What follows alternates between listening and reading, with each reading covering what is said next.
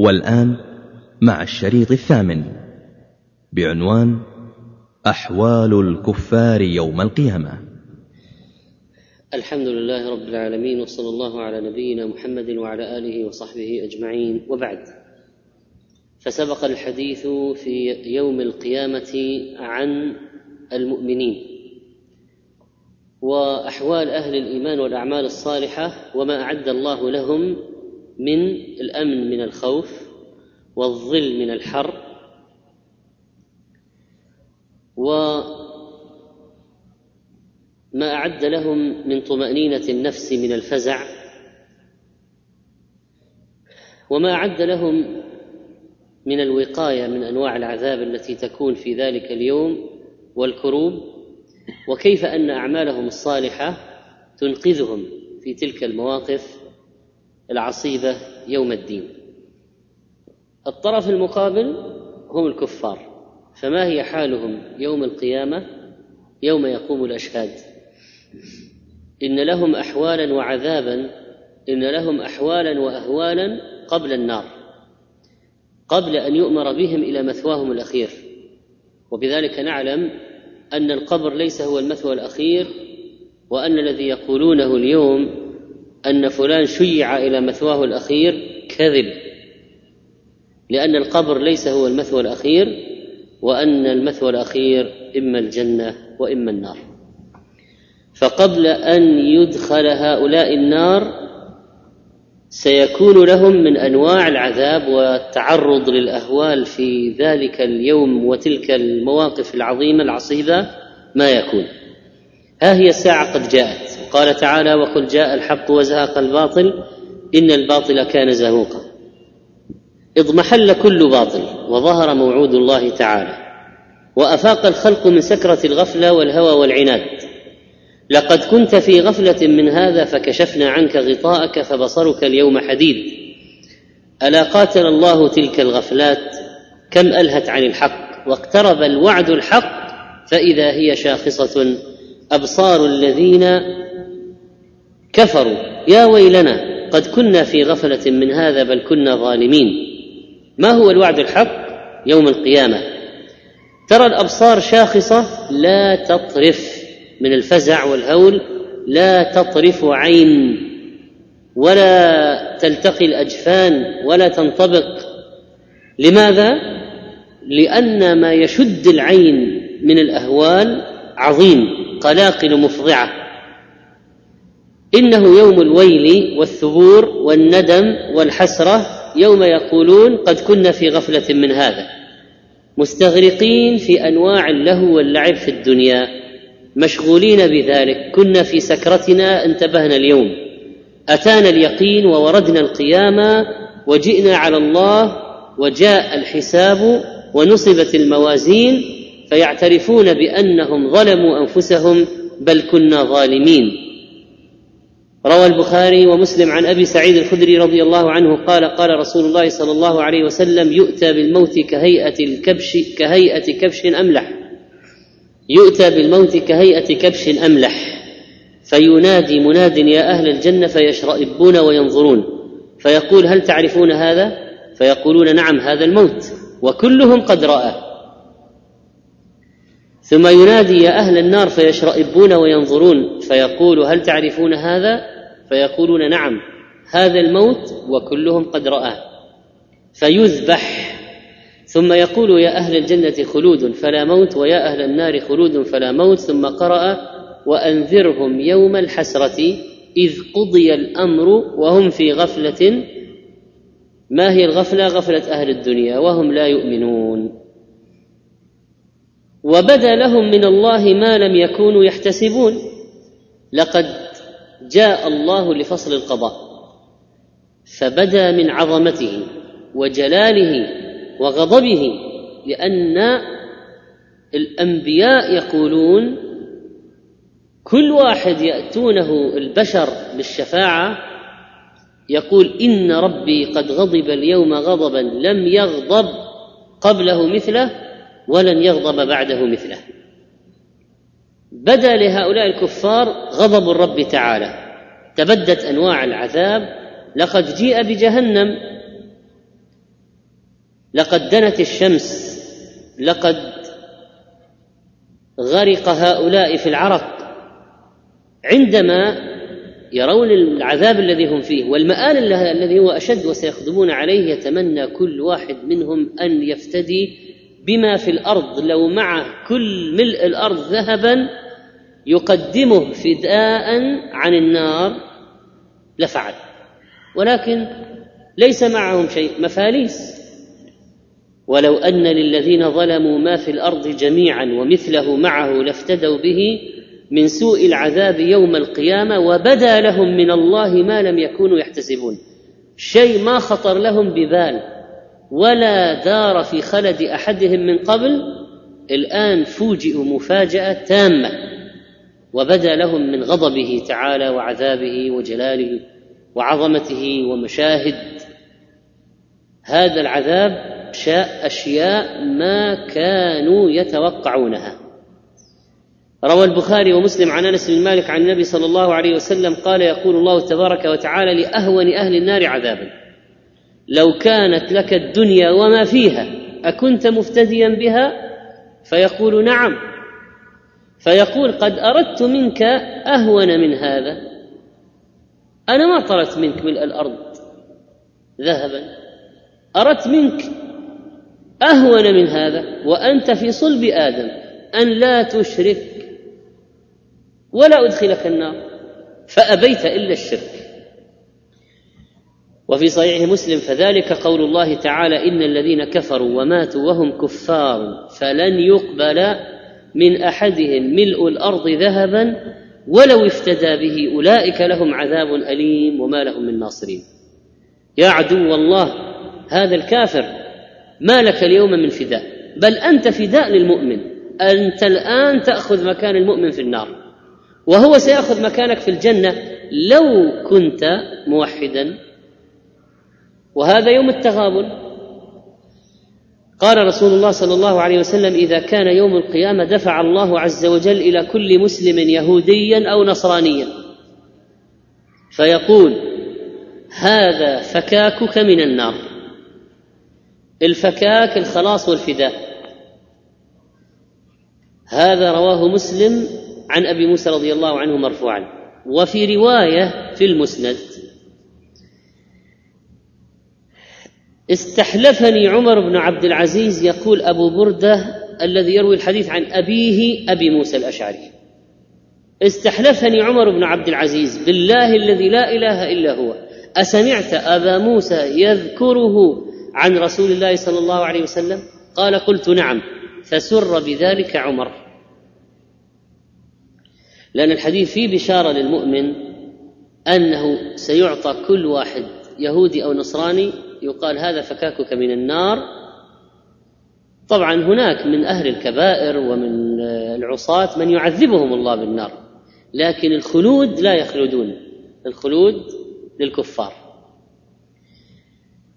وليس الفداء هذا خاص باليهود والنصارى بل كل المشركين سيدخلون في عملية الفكاك هذا. قال عليه الصلاة والسلام إذا كان يوم القيامة إذا كان يوم القيامة يا إخوان خلوها لا تنشغلوا بها خلوها بآخر الدرس بعدين. إذا كان يوم القيامة دفع إلى كل مؤمن رجل من أهل الملل. ولاحظ كلمة أهل الملل. بوذي هندوسي سيخي أي ملة غير الإسلام. إذا كان يوم القيامة دفع إلى كل مؤمن رجل من أهل الملل فقال له هذا فداؤك من النار. وعن أنس رضي الله عنه قال قال رسول الله صلى الله عليه وسلم إن هذه الأمة مرحومة عذابها بأيديها. فإذا كان يوم القيامة دفع إلى كل رجل من المسلمين رجل من المشركين فيقال هذا فداؤك من النار. ما معنى الحديث؟ قال النووي لكل أحد منزل في الجنة ومنزل في النار. أي واحد في العالم أي واحد خلقه الله له منزل في الجنة ومنزل في النار. فالمؤمن إذا دخل الجنة من الذي سيأخذ مكانه في النار؟ الكافر. والكافر إذا دخل النار ما الذي سيأخذ مكانه في الجنة؟ المؤمن. وهذا يوم التغابن. فالفكاك جعل الله لكل من الجنة والنار عددا يملأه. جعل الله لكل من الجنة والنار عددا يملأها. فإذا دخلها الكفار بكفرهم أي دخلوا النار وذنوبهم صاروا في معنى الفكاك للمسلمين. طبعا من المسلمين من يدخل النار ويعذب ثم يخرج. فمكانه في النار. مكانه في النار سيفنى يضع الجبار فيها قدمه وسيأتي معنا هذا إن شاء الله. ومقعد المسلم الذي دخل الجنة مقعده في النار سيعطاه الكافر. قال تعالى عن الذله والهوان التي تصيبهم وتحل بهم والذين كسبوا السيئات جزاء سيئة بمثلها وترهقهم ذلة. ما لهم من الله من عاصم كأنما أغشيت وجوههم قطعا من الليل مظلمة أولئك أصحاب النار هم فيها خالدون. ترهقهم تغشاهم والذلة معروفة لا يدفعها عنهم دافع وتسري لتكون ذلة باطنة.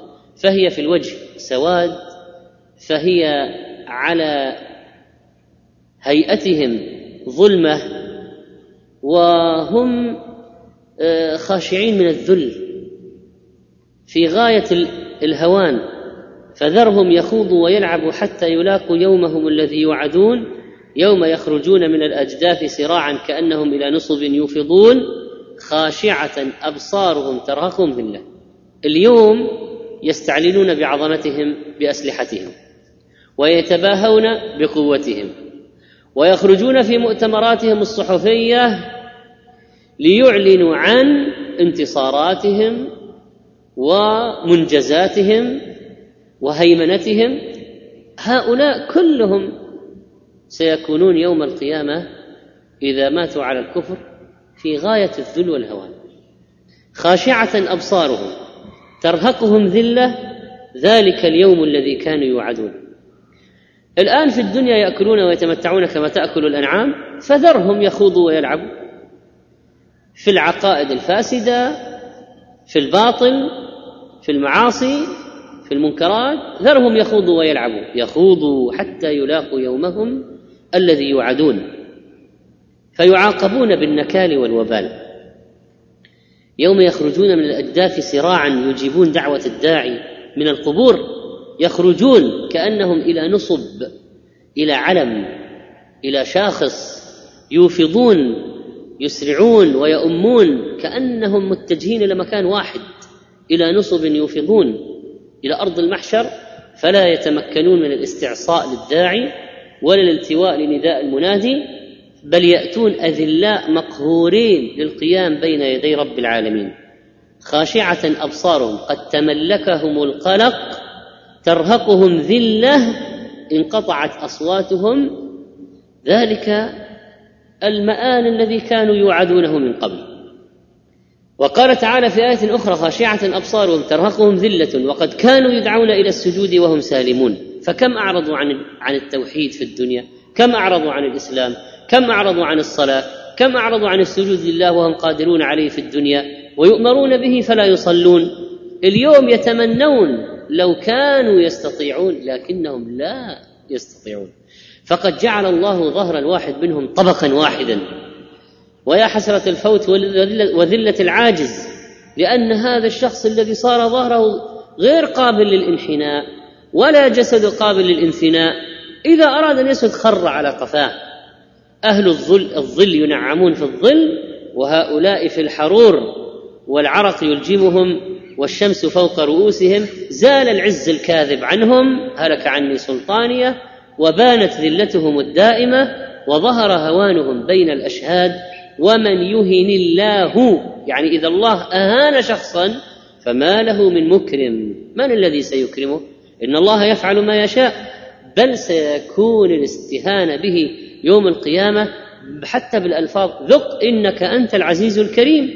ولا عزيز ولا كريم لكن يقال له ذلك من باب الإهانة. والتوبيخ والإذلال. يحشر المتكبرون يوم القيامة أمثال الذر في صور الرجال. نمل في الشكل في الشكل رجال والحجم نمل. يحشر المتكبرون يوم القيامة أمثال الذر في صور الرجال. الصورة صورة رجل والحجم حجم نملة. يغشاهم الذل من كل مكان فيساقون إلى سجن في جهنم. يسمى بولس. هذا سجن في النار داخل النار في سجن. هي نفسها سجن إنها عليهم مؤصدة لكن داخل السجن في سجن. اسمه بولس. تعلوهم نار الأنيار يسقون من عصارة أهل النار طينة الخبال. رواه الترمذي وقال حسن صحيح وحسنه الألباني. يحشر المتكبرون يوم القيامة أمثال الذر صغارا وحقارة. يصغر حجم الواحد منهم. في صور الرجال من جهة الوجوه يغشاهم الذل يأتيهم من كل مكان ومن كل جانب يطأهم أهل المحشر بأقدامهم. الذر النمل الأحمر الصغير واحد واحدها ذرة يساقون يجرون ويسحبون إلى سجن مظلم. ضيق. تعلوهم وتحيط بهم وتغشاهم كما يعلو الغريق. الماء. يغشاهم نار الأنيار. نار الأنيار نار معروفة والأنيار قالوا الأنيار جمع نار نيران وأنيار. ولأن أصل أنوار من الواو نور نار تجمع على أنيار. جمع النار على أنيار وأصلها أنوار لأنها من الواو كما جاء في ريح وعيد رياح وأعياد. وهوهما من الواو من من الأصل أصلها الكلمة واوي أصلها واوي. فنار النيران نار الأنيار أضيفت هذه الإضافة للمبالغة كأن هذه النار لفرط إحراقها وشدة حرها تفعل بسائر النيران ما تفعل النار بغيرها. يعني هل تخيلت نارا تحرق النار؟ هذه نار الأنيار. نار تحرق النيران. كما تحرق النار الأشياء الأخرى هذه النار تحرق النيران. هذه نار الأنيار. الذي يصلى النار الكبرى. ناركم هذه جزء من سبعين جزءا من نار جهنم. نار الأنيار هذه أصل النيران. ويسقون من عصارة أهل النار ما يسيل منهم من الصديد والقيح والدم. طينة الخبال الخبال في الأفعال والأبدان والعقول. الخبال. صورهم صور الإنسان وجثتهم كجثة الذر. يساقون إلى هذا السجن في حقار وصغار. يعيدهم بعد إخراجهم من قبورهم على هذا الوصف ويجعلهم في هذه الصورة إهانة وتذليلا لهم ثم تحيط بهم نار الأنيار. روى البخاري رحمه الله عن أبي هريرة رضي الله عنه مثالا في إذلال الكافر يوم القيامة في عملية تغيير. الشكل وليس فقط الحجم. أولئك على صور الرجال في حجم النمل. في كفار آه، يتغير شكلهم بالكلية. قال عليه الصلاة والسلام يلقى إبراهيم أباه آزر يوم القيامة وعلى وجه آزر قتر وغبره. فيقول له إبراهيم ألم أقل لك لا تعصني؟ فيقول أبوه فاليوم لا أعصيك. فيقول إبراهيم يا رب إنك وعدتني أن لا تخزيني يوم يبعثون. فأي خزي أخزى من أبي الأبعد؟ هذا فيقول الله تعالى إني حرمت الجنة على الكافرين. ثم يقال يا إبراهيم ما تحت رجليك؟ فينظر فإذا هو بذيخ ملتطخ. الذيخ الذكر من الضباع وهو من أقبح الحيوانات منظرا. فيمسخ الله آزر يحول آزر إلى ضبع حقير مهين ملتطخ متسخ قذر. حتى لا يبقى لإبراهيم تعلق بأبيه عاطفي وصار شكله الآن لا يمكن أن يتعاطف الإنسان مع هكذا مع شكل كهذا. فينظر فإذا هو بذيخ ملتطخ فيؤخذ بقوائمه فيلقى في النار. هذا والد إبراهيم آزر والحديث يؤكد أن اسمه آزر وعلى وجهه قتر وغبر وقتر كما جاء في القرآن وجوه يومئذ عليها غبرة ترهقها قتر تراب على سواد. غبر من التراب وقتر من السواد الذي يكون من دخان النار. كآبة وذل فيقول له إبراهيم ألم أقل لك لا تعصني؟ فيقول اليوم لا اعصيك وفي رواية فقال له قد نهيتك عن هذا فعصيتني. قال لكني لا أعصيك واحدة. فالآن آزر مستعد للطاعة. مستعد الا يعصي ولا معصية واحدة.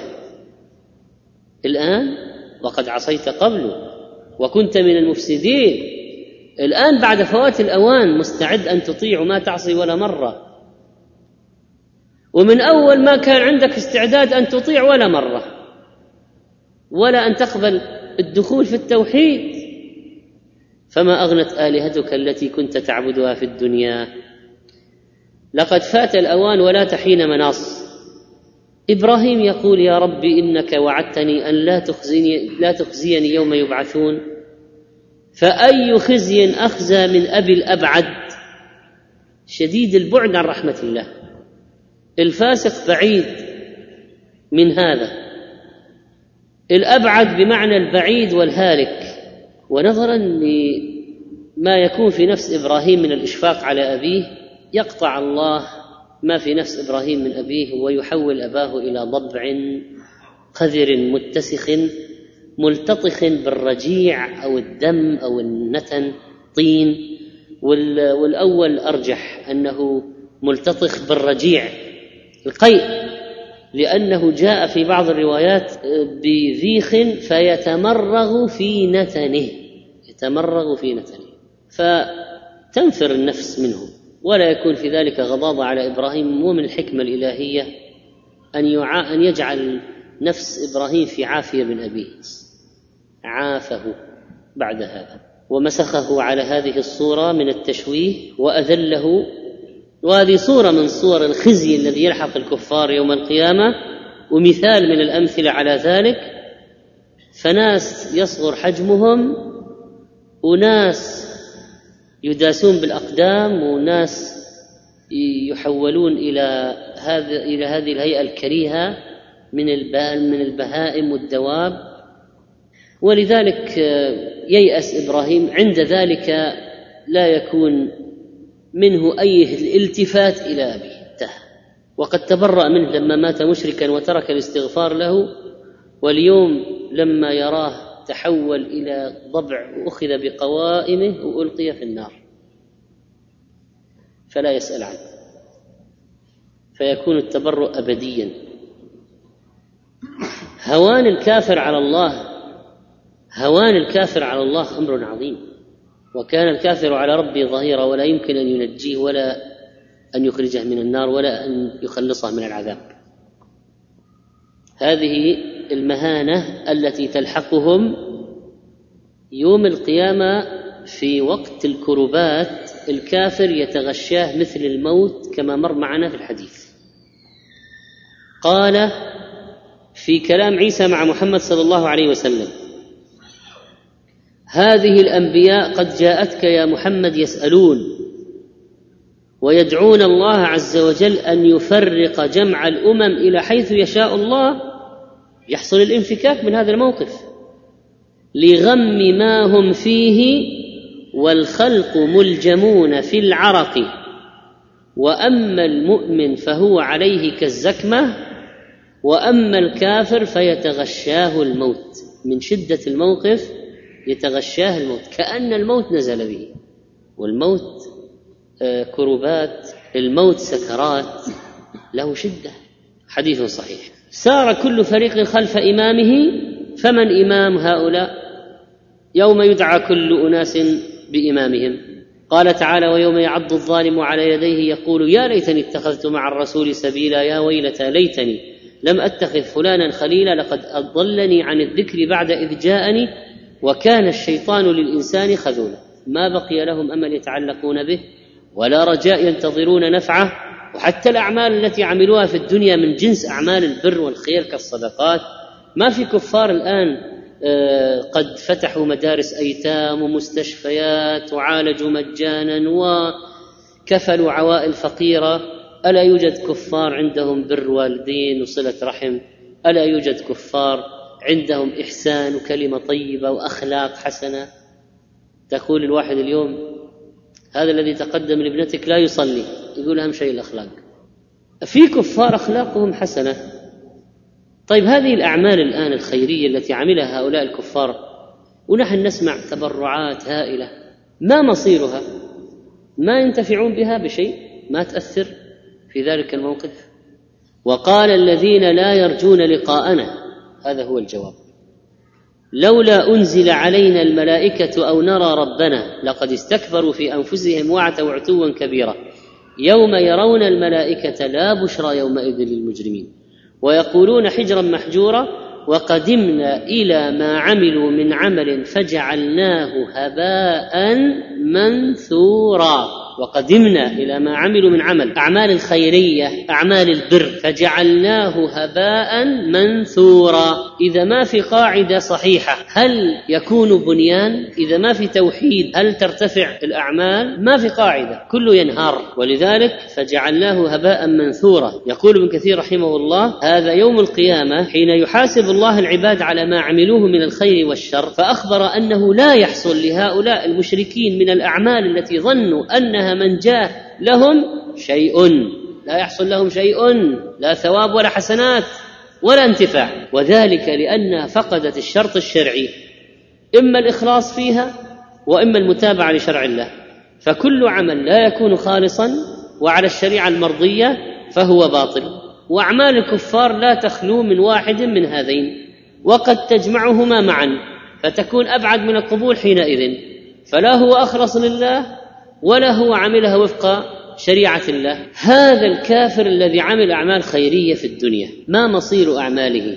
روى مسلم رحمه الله عن أنس قال قال رسول الله صلى الله عليه وسلم إن الله لا يظلم مؤمنا حسنة. يعطى بها في الدنيا ويجزى بها في الآخرة. تصل رحمك ممكن يوسع رزقك بسببها ويطيل عمرك بسببها ويعطيك في الآخرة عليها اجرا وحسنات أنت تعمل الحسنات الآن يكون لك نعيم نفسي وطمأنينة ويوم القيامة أجر وحسنات.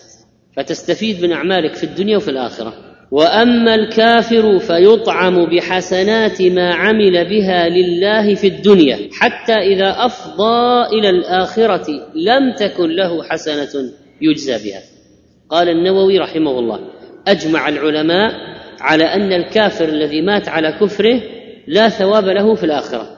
ولا يجازى فيها بشيء من عمل في الدنيا متقربا إلى الله تعالى. وصرح في هذا الحديث بأنه يطعم في الدنيا بما عمله من الحسنات. الله لا يظلم احدا. طب الكافر هذا يعني صدق وأخلاق وتعامل ممتاز صدق في المواعيد وبشاشة وكلام ابتسامة وبر والدين قال يطعم بها في الدنيا. فيعطيه الله عليها في الدنيا صحة أموال جاه مكانة منصب فلا يظلم كل أعمالهم الخيرية في الدنيا أعمال البر هذه يعطون عليها في الدنيا. حتى إذا وافى الله يوم القيامة ما له شيء أخذوا كله في الدنيا. أعطاه عليه في الدنيا. أفضى إلى الآخرة فلا يجد شيئا. عائشة رضي الله عنها كان لها قريب اسمه عبد الله بن جدعان. هذا رجل من أهل الجاهلية لكنه كان رجل كريم مضياف مات كافرا. فعائشة رضي الله عنها من شفقتها عليه سألت عن مصيره. قلت يا رسول الله ابن جدعان كان في الجاهلية يصل الرحم ويطعم المسكين فهل ذاك نافعه؟ قال لا ينفعه إنه لم يقل يوما رب اغفر لي خطيئتي يوم الدين. قال النووي رحمه الله في معنى الحديث أي أن ما كان يفعله من الصلة والإطعام ووجوه المكارم لا ينفعه في الآخرة لكونه كافرا. وهو معنى قول صلى الله عليه وسلم لم يقل رب اغفر لي خطيئتي يوم الدين. يعني ما كان مصدقا بالبعث ولا يعتقد بيوم الدين واليوم الآخر ولذلك ما ينفعه عمله كافر. آه، نفس المعنى هذا سأل عنه عدي بن حاتم عن أبي حاتم الطائي مضرب المثل في الكرم عند العرب. فعن عدي بن حاتم رضي الله عنه قلت يا رسول الله إن أبي كان يصل الرحم ويقري الضيف ويفعل كذا. قال إن أباك أراد شيئا فأدركه. في مسند أحمد وقال محققو الطبعه عن إسناده حسن. أبوك لما أطعم وأكرم كان يريد الذكر والشهرة. فأدرك. صار. وضرب المثل. ضرب المثل بحاتم الطائف الكرم أخذ مقابلها في الدنيا سمعة. استمتع بالسمعة. أراد الذكر والشهرة بين الناس ولم يرد وجه الله ولا رجاء ثواب. يوم الآخر أصلا لا يؤمن باليوم الآخر. وبالتالي فإنه ليس له شيء يوم القيامة. قال القاضي عياض رحمه الله وقد انعقد الإجماع على أن الكفار لا تنفعهم أعمالهم ولا يثابون عليها بنعيم ولا تخفيف عذاب لكن بعضهم أشد عذابا من بعض بحسب جرائمهم. اذا ما ينتفعون بها لا بنعيم ولا تخفيف عذاب. لا بنعيم ولا تخفيف عذاب. كافر. طبعا هذا الكلام عدد من المسلمين. سبحان الله العظيم. يعني يستغربه وربما استنكره ما يعني قبل بها. واستبعده. وتناقشه. يقول لك يعني هذا المسلم الكسلان الذي ما نفع الناس يموت يدخل الجنة وأديسون اللي اخترع الكهرباء وهذا اللي اخترع المكيفات وبرد علينا ونور علينا. راح يروح النار؟ كذا. هو المقياس عندهم. نور علينا وكيف علينا وسوى لثقل الدنيا في حسهم. فمنها يأخذون أحكام و... واعتقادات ويبنون عليها. إيش؟ ارجع للكتاب والسنة. أما تقول المكتشفين هذول في النار؟ إيه إذا ما كان إذا ما كان موحدا ما ما أسلم ما آمن بالله واليوم الآخر في النار. يعني إيش يعني الكرامة عند الله هذه التي سوف تنقذه؟ إذا هو كافر أو يعتقد أن لله ولد. واحد مخترع كبير اخترع لقاحات من أدوية أنقذت ملايين البشرية من الموت. ولكن يعتقد أن لله ولدا. إيش يعني؟ عند الله واحد كفر به وأشرك. سينقذه على اختراع شلل الأطفال؟ لقاح فاذا ينبغي الرجوع للقرآن والسنة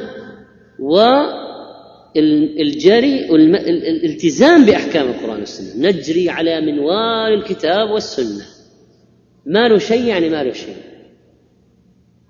نفع ناس في الدنيا. طيب إذا كان شتم الله قال لله ولد وزوجة إيش؟ يعني ولو اخترع اختراعات نفعت البشرية. فكان ماذا؟ طيب الكافر سيأخذ عليها في الدنيا. اللي اخترعوا اختراعات ونفعت البشرية أعطوهم براءة اختراعات وجات شركات اشترت منهم الاختراعات وأخذوا عليها فلوس و خلاص مشت أمورهم في الدنيا و... ويمكن يعني يمكن شبه ما دخل المستشفى ولا مرة وعاش صحيح الجسد نشيطا وعند أولاد فلوس مزارع سيارات عماير خلاص أخذ حقه في الدنيا. ماذا بقي الآخرة؟ لا يؤمن أصلا بالآخرة. جائزة نوبل جائزة كذا ما تنفع يوم الدين. لكن في كفار عليهم آه، عقوبة أشد من عقوبة الكفر إذا أضافوا للكفر الذنوبا أخرى فقال تعالى الذين كفروا وصدوا عن سبيل الله. لاحظ الآية هذه. الذين كفروا وصدوا عن سبيل الله. ما اكتفوا بالكفر فقط في أنفسهم لكن صدوا عن سبيل الله.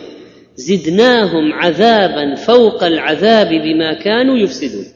الذين كفروا وصدوا عن سبيل الله. زدناهم عذابا فوق العذاب بما كانوا يفسدون. وهؤلاء المجرمون توعدهم الله أيضا بأنه سيبطل أعمالهم ويحبطها عز وجل.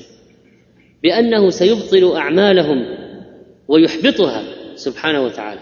إن الذين كفروا وصدوا عن سبيل الله وشاقوا الرسول من بعد ما تبين لهم الهدى. لن يضروا الله شيئا وسيحبط أعمالهم. إن الذين كفروا وصدوا عن سبيل الله ثم ماتوا وهم كفار فلن يغفر الله لهم. ترى هو أهم شيء في العالم في الكون أهم شيء توحيد الله. يعني حق الله فوق. فإذا واحد مضيع الله مضيع ربه ولا يؤمن به مشرك كافر مهما عمل للعباد من حسنات ما ينفعه شيئا. سيحبط عمل سيحبط عمله. وإذا كان أضاف إليه صد عن سبيل الله كما يفعله الآن كبار المجرمين والساسة الكفار في العالم بمؤتمراتهم وأعمالهم ومجهوداتهم كلها صد عن سبيل الله. إيش هذا الذي يفعلونه الآن؟ تشويه الإسلام تشويه الدين صد الناس عن الدين صد شعوبهم عن الدين صد المسلمين عن تخويف المسلمين اتهام الإرهاب كل هذا إيش هذا؟ صد عن سبيل الله. فهؤلاء الوعيد عليهم شديد وقدمنا إلى ما عملوا من عمل فجعلناه هباء منثورا. أصلا إذا كان بعض المسلمين سيدخلون النار أول ناس أول من يدخل النار مجاهد ومتصدق وقارئ قرآن أول ناس يدخلون النار. ليه؟ يؤتى بالمجاهد فيقال فيما قتلت يقول في سبيلك و فيقال كذبت. إنما قاتلت ليقال فلان جريء فلان شجاع وقد قيل. فالقوه في النار. المتصدق فيما تصدقت في سبيلك وأنفقت في سبيل كذبت. تصدقت ليقال فلان جواد فلان كريم وقد قيل. آه أخذت حظك في الدنيا أنت مرائي إلى النار. تالي تعال ما قرأت القرآن وعم بل قرأت ليقال فلان قارئ وتعلمت ليقال فلان عالم وإنت قصدك الذكر والشهرة كان في الدنيا ما لك إلى النار. أولئك أول خلق الله تسعر بهم النار يوم القيامة يا أبا هريرة. فإذا كان ناس من الموحدين نتيجة رياء عملوه في بعض المواقف أول يدخلون النار الكافر من باب أولى. نعم الموحد يعذب على ريائه وعلى أعماله السيئة ثم يدخل الجنة يوم من الأيام. لكن الكافر ما ما يدخل الجنة ولا في أي يوم من الأيام. طيب يعني نبقى يعني قضية الأعمال الخيرية للكافر أو الأعمال البر هذه والمكارم الأخلاق. ممكن تنفع يعني ممكن هل يمكن يعني يقال أن لها منفعة له بوجه من الوجوه؟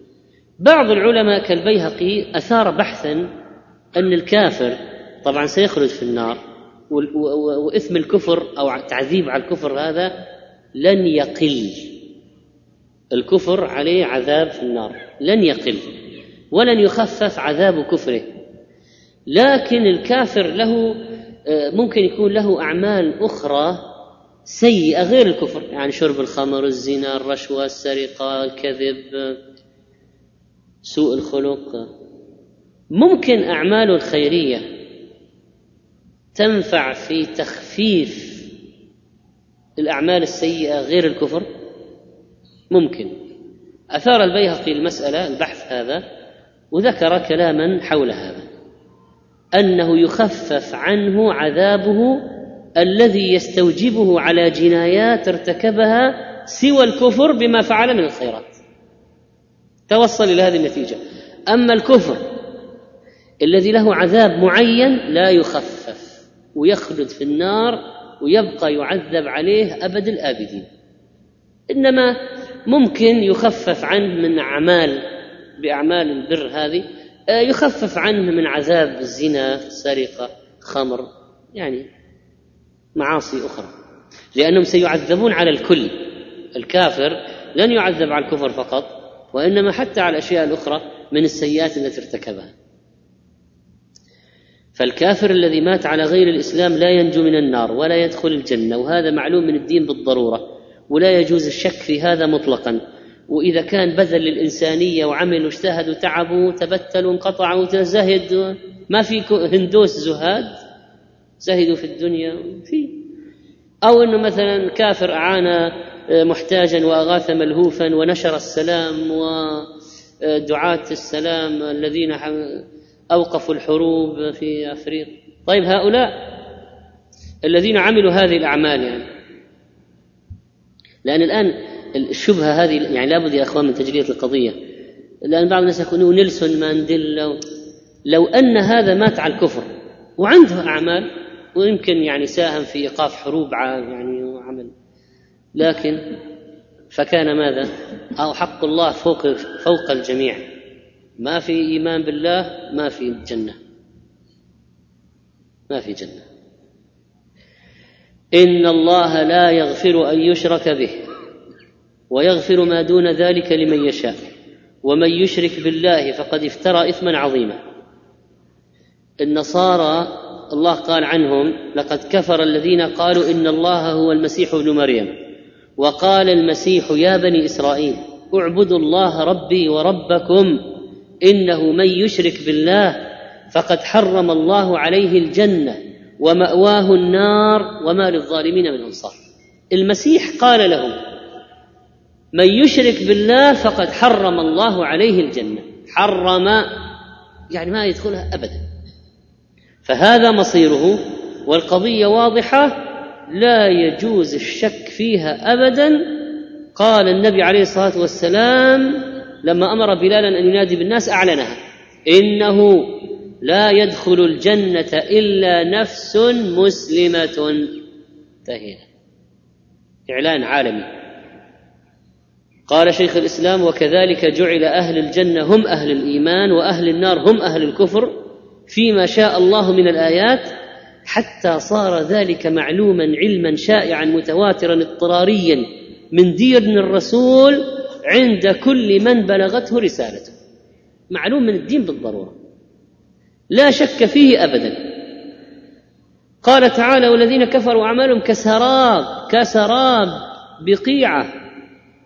مثل الذين كفروا أعمالهم كرماد. اشتدت به الريح.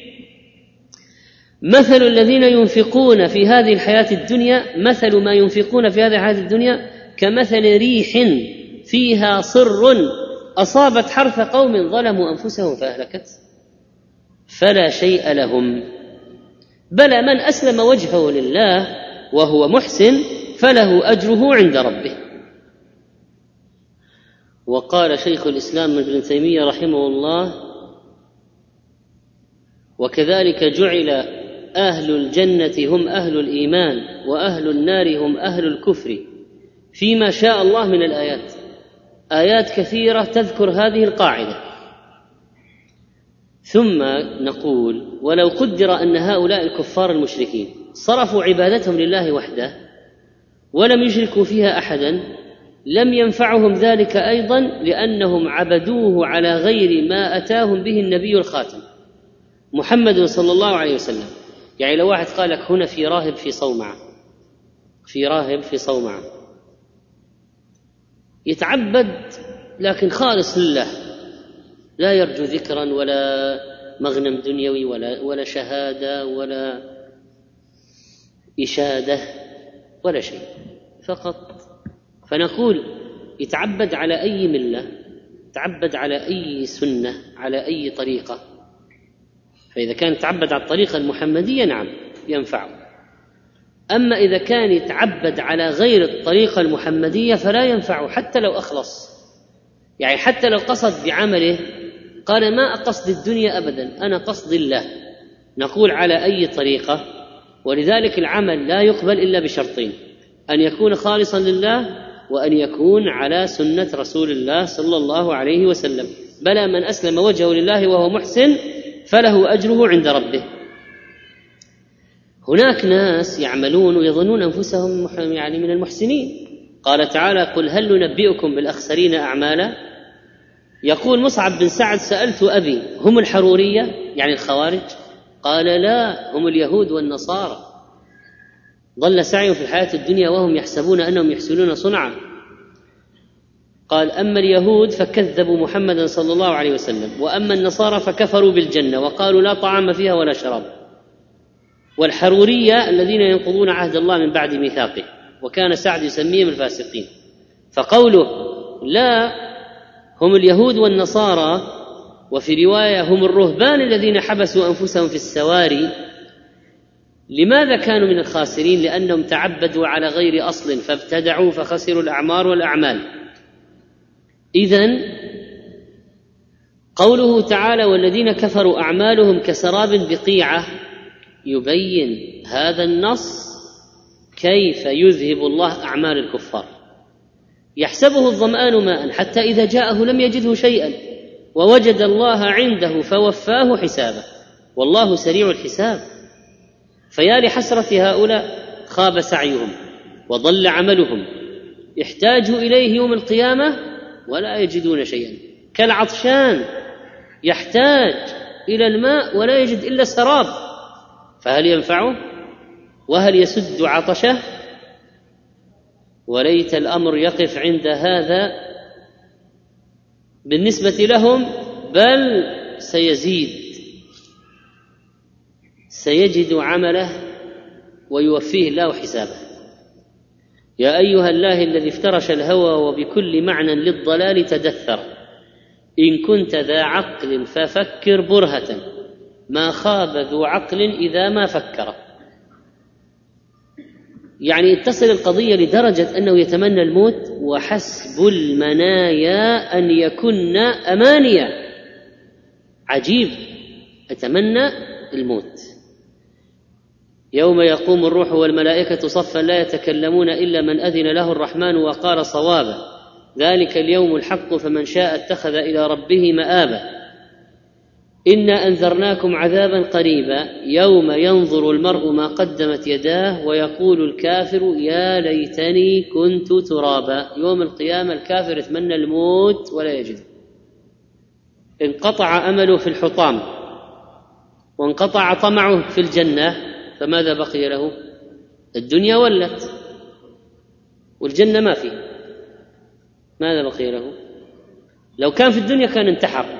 واحد ما له أمل انتحر. لكن في الآخرة ما في انتحار. ما في إلا النار. فينظر امام فلا يرى إلا النار.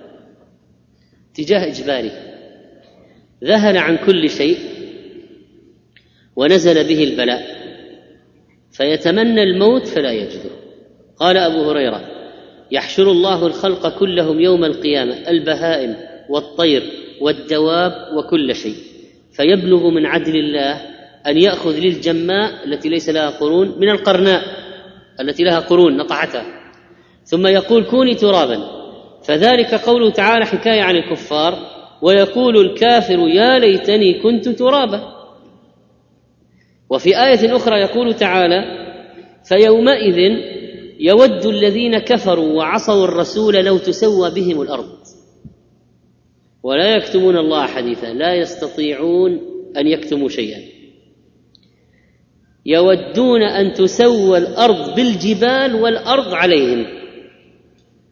ودوا لو انخرقت بهم الأرض فساخوا فيها كما قال قتادة. كفى بك داء أن ترى الموت شافيا وحسب المنايا أن يكن أمانيا. ذهل كل حبيب عن حبيبه ولم يعد يعنيه لا شأن قريب ولا أمر صديق ليس إلا نفس ليس إلا النفس نفسي نفسي. يوم تكون السماء كالمهل وتكون الجبال كالعهن ولا يسأل حميم حميما يبصرونهم.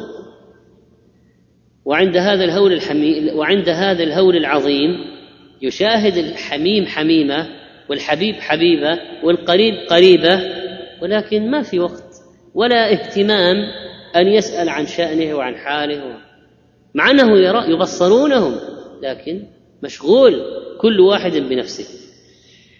تحولت قيامة الكفار وموقفهم في الحشر إلى خصومات وعداوات. يعني محاولة أخيرة يحاول كل واحد أن يتملص ويرميها على الآخر. يلعن بعضهم بعضا.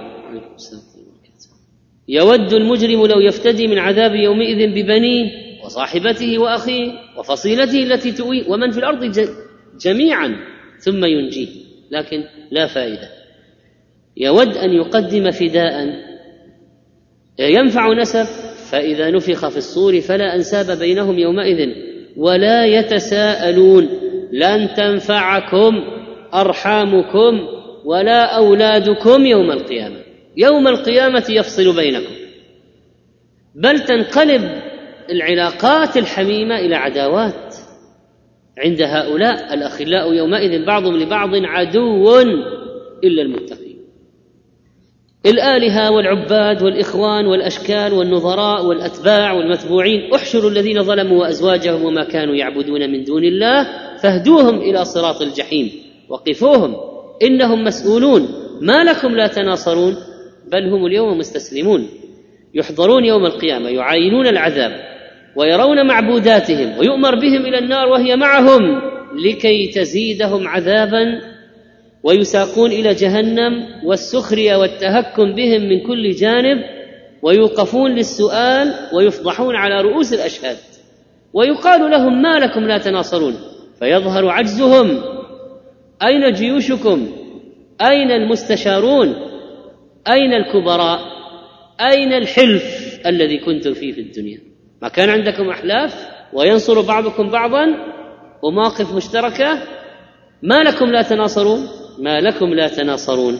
أين المعين؟ علاهم الصغار وذلوا للجبار بل هم اليوم مستسلمون. ثم ماذا سيكون بينهم؟ من النقاشات والتبرؤ وإلقاء المسؤولية والتهم المتبادلة وأقبل بعضهم على بعض يتساءلون. قالوا إنكم كنتم تأتوننا عن اليمين. قالوا بل لم تكونوا مؤمنين. وما كان لنا عليكم من سلطان بل كنتم طاغين. فحق علينا قول ربنا أنا لذائقون فأغويناكم انا كنا غاوين فإنهم يومئذ في العذاب مشتركون. إن كذلك نفعل بالمجرمين. إنهم كانوا إذا قيل لهم لا إله إلا الله يستكبرون ويقولون أئنا لتاركوا آلهتنا لشاعر مجنون بل جاء بالحق وصدق المرسلين إنكم لذائق العذاب الأليم وما تجزون إلا ما كنتم تعملون إذا هم يتلاومون يتعاتبون يتسابون ويتشاتمون إنكم كنتم تأتوننا عن اليمين جئتونا بالغلبة والقوة وبالمكر والحيلة وصددتمونا عن الطريق وعن الحق زينتم لنا الباطل ودعوتمونا لاتباعه وأضللتمونا والحق. ولكن لا فائدة من كل هذا الكلام. فيتبرأ منهم الرؤساء والمتبوعون ويقولون لهم بل أنتم بل, بل لم تكونوا مؤمنين. نحن ما أكرهناكم على الكفر أنتم اخترتموه. وما كان لنا عليكم من سلطان وقهر وإجبار بل كنتم قوما طاغين فحق علينا وعليكم العذاب. أغويناكم إنا كنا غاوين ولذلك فالجميع في العذاب فإنكم يومئذ فإنهم يومئذ في العذاب مشتركون. وهل هذا الاشتراك سيخفف عنهم العذاب؟ ولولا كثرة الباكين حولي على إخوانهم لقتلت نفسي. يعني هذه لما مات أخوها وحرب فعزت نفسها بأنها مثل غيرها. إذا هذه راح لها أخ هذه راح لها أخ وهذه راح لها زوج وهذه راح لها أب وهذه راح لها ابن. يعني المصيبة إذا عمت صار في شيء من التهوين. ولكن هؤلاء ما ينتفعون بهذا في النار. ولذلك لو كانوا معا فيها في المصيبة فإنها لا تخفف. ولن ينفعكم اليوم اذ ظلمتم انكم في العذاب مشتركون. لن ينفعكم اشتراككم في العذاب. لن ينفعكم. مصيبه النار ليست مثل مصائب مصيب مصائب الدنيا إذا عمت هونت. كل واحد في النار لا. قمة العذاب ولا يخفف الاشتراك. ولن ينفعكم اليوم إذ ظلمتم أنكم في العذاب مشتركون. كنتم في الدنيا ماذا تفعلون؟ مشتركون في الكفر. وقال إنما اتخذتم من دون الله أوثانا مودة بينكم في الحياة الدنيا. ثم يوم القيامة يكفر بعضكم ببعض ويلعن بعضكم بعضا ومأواكم النار وما لكم من ناصرين. فيقول إبراهيم عليه السلام لهم عبدتم الأوثان والأصنام واتخذتموها آلهة لكي تدوم بينكم المودة في الدنيا واجتمعتم على عبادة أصنام. وظننتم أن الاجتماع والاشتراك في الشيوعية والاشتراكية والمبادئ والشركية ظننتم أنه سيحقق لكم سعادة. اتخذتم من دون الله أوثانا مودة بينكم في الحياة الدنيا. ما دامت المودة بل انقطعت وانقلبت وكفر بعضكم ببعض ولعن بعضكم بعضا ومأواكم النار. ومن أضل ممن يدعو من دون الله من لا يستجيب له إلى يوم القيامة وهم عن دعائهم غافلون. وإذا حشر الناس كانوا لهم اعداء. في المحشر تنقلب العلاقات إلى عداوات وكانوا بعبادتهم كافرين. زعماء الكفر يتبرؤون من الأتباع والأتباع يتبرؤون من الزعماء ومن الناس من يتخذ من دون الله أندادا يحبونهم كحب الله. ما هو المصير؟ ولو يرى الذين ظلموا إذ يرون العذاب أن القوة لله جميعا وأن الله شديد العذاب إذ تبرأ الذين اتبعوا من الذين اتبعوا ورأوا العذاب وتقطعت بهم الأسباب. وقال الذين اتبعوا لو أن لنا كرة فنتبرأ منهم كما تبرأوا منا. كذلك يريهم الله أعمالهم حسرات عليهم وما هم بخارجين من النار. هكذا اذا سيلعن بعضهم بعضا ويتبرأ بعضهم من بعض. وقال الذين كفروا لن نؤمن بهذا القرآن ولا بالذي بين يديه. ولو ترى الظالمين ولو ترى إذ الظالمون موقوفون عند ربهم. ولو ترى إذ الظالمون هذا مشهد من مشاهد القيامة في الكفار. ولو ترى إذ الظالمون موقوفون عند ربهم يرجع بعضهم إلى بعض القول كل طائفة ترمي على الثانية. يقول الذين استضعفوا للذين استكبروا لولا أنتم لكنا مؤمنين. يعني أنتم صددتمونا. وقال الذين استكبروا قال الذين استكبروا للذين استضعفوا أنحن صددناكم عن الهدى بعد إذ جاءكم بل كنتم مجرمين. وقال الذين استضعفوا الذين استكبروا بل مكر الليل والنهار إذ تأمروننا أن نكفر بالله ونجعل له أندادا. لكن إيش النتيجة؟ وأسروا الندامة لما رأوا العذاب وجعلنا الأغلال في أعناق الذين كفروا أتباع متبوعين. هل يجزون إلا ما كانوا يعملون؟ فهكذا يتم التلاعن والتباغض والتبرؤ وتبادل الاتهامات. ولكن ما الفائدة؟ كلهم مشتركون في العذاب. ومن يعش عن ذكر الرحمن نقيض له شيطانا فهو له قرين. وإنهم ليصدونهم عن السبيل ويحسبون أنهم مهتدون. حتى إذا جاءنا ماذا سيقول هذا القرين القرين الذي أضله؟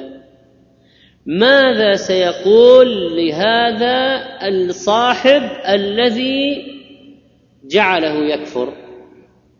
وحرفه قال يا ليت بيني وبينك بعد المشرقين فبئس القرين. ولن ينفعكم اليوم إذ ظلمتم أنكم في العذاب مشتركون. اشتراككم لن يخفف عنكم العذاب. ومن يعش عن ذكر الرحمن سيجازى بماذا؟ بشيطان. اللي يبتعد عن ذكر الله سيجعل له شيطان. قال سفيان بن عيينة من كبار المحدثين والعلماء لأصحابه يوما لا تأتوني بمثل مشهور من العرب إلا جئتكم به من القرآن. هات أي مثل من أمثال العرب وأعطيكم ما يغني عنه وما يقابل من القرآن. فقال له قائل فأين في القرآن اعط أخاك تمرة فإن لم يقبلها فأعطه جمرة.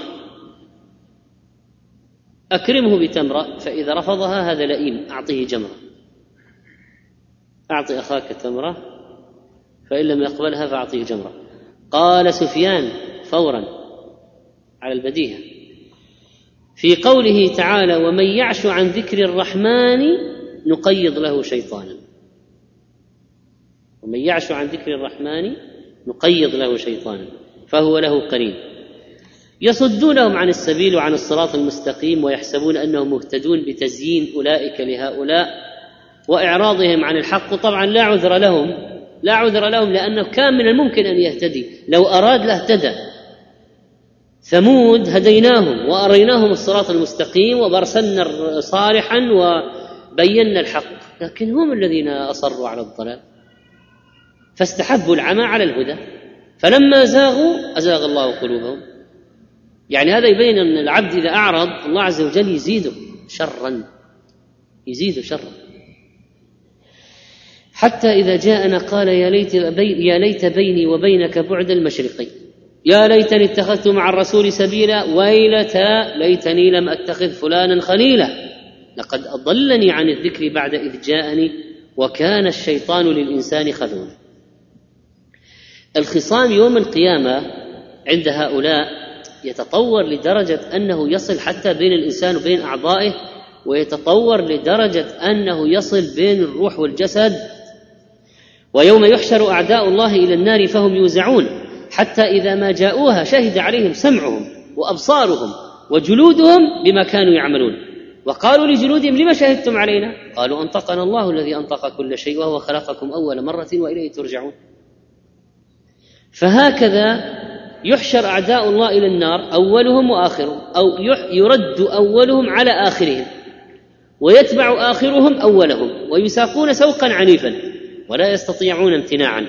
فإذا وردوا على النار أنكروا ما عملوا من المعاصي وطلبوا شهود فأنطق الله أجسادهم فشهد عليهم سمعهم وأبصارهم وجلودهم بما كانوا يعملون. فيقول السمع أنا عملت كذا كذا ويقول البصر أنا عملت كذا كذا وتقول اليد أنا عملت كذا كذا ويقول الفرج أنا عملت كذا كذا وكذا قالوا لجلودهم لما شهدتم علينا؟ يعني نحن كنا ندافع ندافع عن من يعني يعني؟ نحن الآن مجادلة هذه عن من؟ عن عنك أيها السمع وعنك أيها البصر وعنك عنك ايتها اليد. ثم أنتم تشهدون علينا ونحن ندافع عنكم. إحنا نحن الآن جادلنا لننقذكم. قالوا أنطقنا الله الذي أنطق كل شيء. وهو خلقكم أول مرة بذواتكم وأجسامكم وصفاتكم وإليه ترجعون. وما كنتم تستترون ولا كنتم تتخفون. ولا تحذرون من هذا المصير ولكن ظننتم أن الله لا يعلم كثيرا مما تعملون وذلكم ظنكم الذي ظننتم بربكم أرداكم. النتيجة فإن يصبروا فالنار مثوى لهم وإن يستعتبوا فما هم من المعتبين وإذا طلبوا العتبة وطلبوا آه، إزالة العتب فلن يجابوا طلبوا الرجوع للدنيا فلن يجابوا فما هم من المعتبين؟ ذهب الوقت وانتهى وفاتت الأمور. أصلا من الأشياء المذهلة العجيبة جدا أن الله أخبرنا في كتابه عن حقيقة يعني يمكن بعض الناس ما فكر فيها. لو الله يوم القيامة لما الكفار يأتون إلى النار ويرون عذاب النار بأنفسهم ويرون الشدائد والأهوال ويقول أرجعون إلى الدنيا لو فرضا فرضا يعني هذا لم يحدث ولكن فرضا. لو أن الله ردهم إلى الدنيا. لو رد الله أبا جهل وأبا لهب وفرعون. لو ردهم إلى الدنيا. ما هي النتيجة؟ قال تعالى نتيجة عجيبة جدا. قال ولو ردوا لعادوا لما نهوا عنه. سبحان الله. يعني الله رحيم. يعني لو كان في يعني بس ما في ما في أمل وما في فرصة. ولو ردوا لعادوا لما نهوا عنه. وإنهم لكاذبون في قولهم أرجعنا نعمل صالحا؟ ما لن يعملوا صالحا سيعودون. ولذلك إلى النار. اخسأوا فيها ولا تكلمون. عن أنس بن مالك قال كنا عند رسول الله صلى الله عليه وسلم فضحك فقال هل تدرون مما أضحك؟ قلنا الله ورسوله أعلم. قال من مخاطبة العبد ربه يقول يا ربي ألم تجرني من الظلم؟ يقول بلى. قال فيقول فإني لا أجيز على نفسي إلا شاهدا مني. ما أقبل بصحف ملائكة أو ملائكه كتب يشهدون علي. أنا أبغى شاهد مني أنا شخصيا. فيقول كفى بنفسك اليوم عليك شهيدا وبالكرام الكاتبين شهودا. قال فيختم على فيه. فيقال لأركانه وأعضائه انطقي. فتنطق بأعماله. كلها كل ما فعل تنطق به. ثم يخلى بينه وبين الكلام ويزال اللثام ويزال الختم. فيقول بعدا لكن وسحقا فعنكن كنت أناضل. فهذا الذي أضحك النبي عليه الصلاة والسلام. الحديث رواه مسلم. فيا لله العجب هل بعد هذا العدل من عدل؟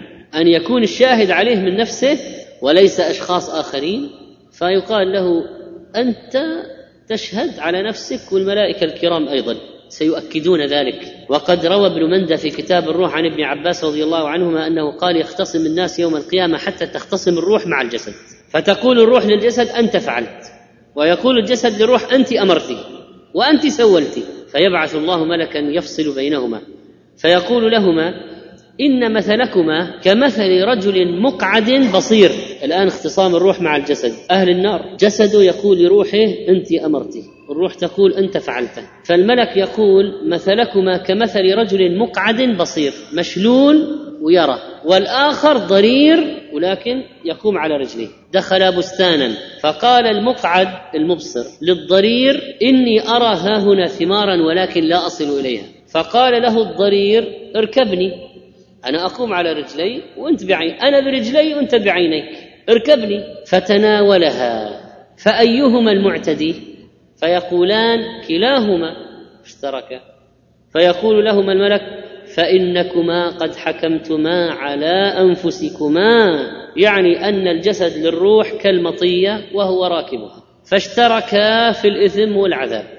فهكذا يكون نطق الأجساد. كما قالت الحبشية التي عندها علم للشاب المغرور لما دفعها بجرة الماء التي معها فوقعت وانكسرت سوف تعلم يا غدر إذا وضع الله الكرسي وجمع الأولين والآخرين وتكلمت الأيدي والأرجل بما كانوا يكسبون فسوف تعلم كيف أمري وأمرك عنده غدا. فالشاهد قولها وتكلمت الأيدي والأرجل بما كانوا يكسبون. روى مسلم عن أبي هريرة قال قالوا يا رسول الله هل نرى ربنا يوم القيامة؟ قال هل تضارون في رؤية الشمس في الظهيرة؟ فإذا كان ما في سحاب وأنتم ترون الشمس بدون أي لبس فسترون الله بوضوح تام بوضوح تام. قال في الحديث فيلقى العبد فيقول أي فل اختصار فلان. يا فلان ترخيم. أي فل ألم أكرمك؟ وأسودك؟ وأزوجك؟ وأسخر لك الخيل والإبل؟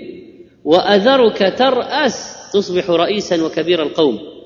وتربع. وكانوا في الجاهلية رئيس القبيلة له ربع المغانم إذا أغاروا على ناس وسلبوا. وأذر وأذرك ترأس وتربع فيقول بلى.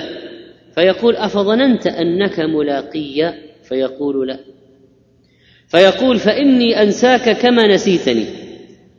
ثم يلقى الثاني ويقول له كذلك ثم يلقى الثالث ويقول له